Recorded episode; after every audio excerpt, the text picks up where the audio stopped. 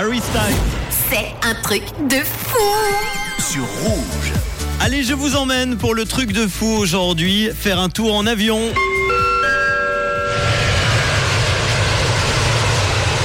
C'est une histoire qui s'est déroulée jeudi dernier. Une passagère avait embarqué sur un vol de la compagnie KLM entre l'Équateur et l'Espagne via une escale aux Pays-Bas.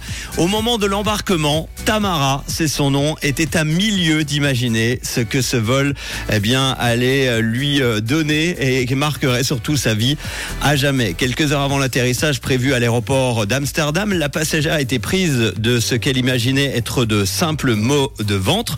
Son estomac lui faisait tellement mal qu'elle a décidé d'aller aux toilettes et tout à coup, à sa grande surprise, après deux contractions, elle a soudainement eu un bébé dans les mains. C'est complètement dingue. Tamara n'avait aucune idée qu'elle était enceinte et a été évidemment choquée par l'événement. C'est un cas que l'on appelle le déni de grossesse qui toucherait environ une maman sur 500. Ce phénomène physiologique se traduit notamment par l'absence des signes classiques qui évoquent la grossesse comme les femmes qui continuent à avoir de fausses règles, pas de nausées mais surtout pas de ventre arrondi.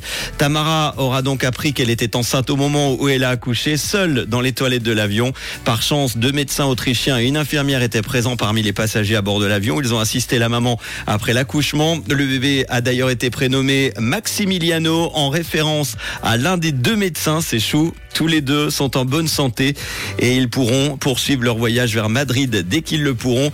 Lorsqu'il sera un peu plus grand, le petit Maximiliano pourra en tout cas se vanter d'avoir une naissance hors du commun dans un avion.